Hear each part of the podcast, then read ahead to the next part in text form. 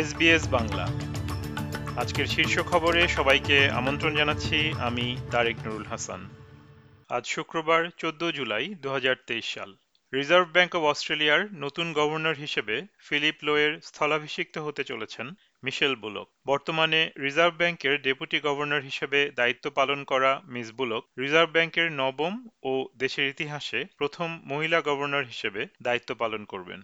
মার্কিন যুক্তরাষ্ট্রে অভিনেতারা আরও ভালো বেতনের দাবিতে চলমান লেখকদের ধর্মঘটে যোগ দিয়েছেন।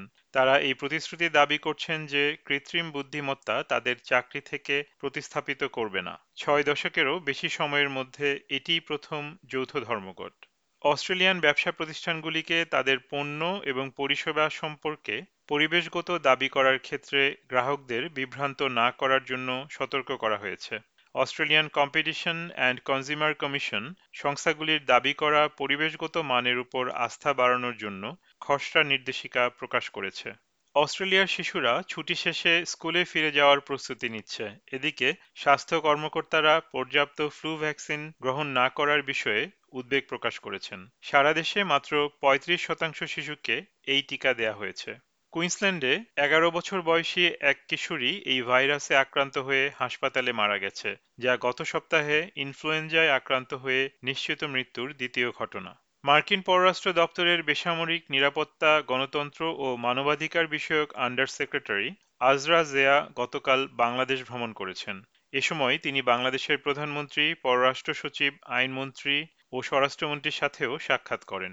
সাংবাদিকদের উদ্দেশ্য করে মিস জেয়া বলেন, বাংলাদেশে একটি অবাধ, সুষ্ঠু ও শান্তিপূর্ণ নির্বাচনের লক্ষ্যে সব রাজনৈতিক দলগুলোর মধ্যে সংলাপ হওয়াকে সমর্থন ও গুরুত্ব দেয় যুক্তরাষ্ট্র। এবারে খেলার খবর। আজ থেকে শুরু হতে যাচ্ছে আফগানিস্তানের বিপক্ষে বাংলাদেশের দুই ম্যাচের টি টোয়েন্টি সিরিজ। সিলেটে আজ বাংলাদেশ সময় সন্ধ্যা ছয়টা থেকে এই খেলা শুরু হবে। তিন ম্যাচের ওয়ানডে সিরিজে বাংলাদেশ দল আফগানিস্তানের কাছে দুই এক ম্যাচে হেরেছিল।